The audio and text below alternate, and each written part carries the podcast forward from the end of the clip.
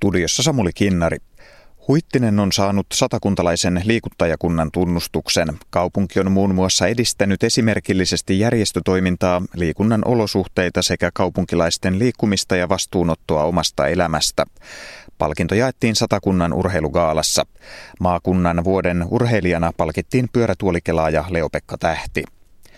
Sastamalan kaupunki tukee vanhan kirjallisuuden päivien ja Sastamala Gregorianan järjestämistä. Kumpikin tapahtuma on yhdistyspohjainen.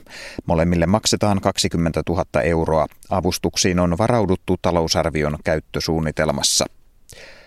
Huittisissa uusi liikuntahalli Tahtoareena on vihitty käyttöön. Vihkiäispuheen pitänyt perhe- ja peruspalveluministeri Annika Saarikko korosti puheessaan seurojen ja yhdistysten aktiivien merkitystä kaupunkilaisten liikuttajina.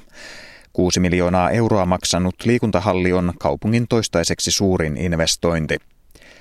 Hätäkeskuslaitos tiedottaa, että uusi hätäkeskustietojärjestelmä Eerika otetaan käyttöön Porin hätäkeskuksessa tiistaina. Järjestelmä mahdollistaa hätäkeskustoiminnan kehittämisen, yhdenmukaistamisen ja tehostamisen.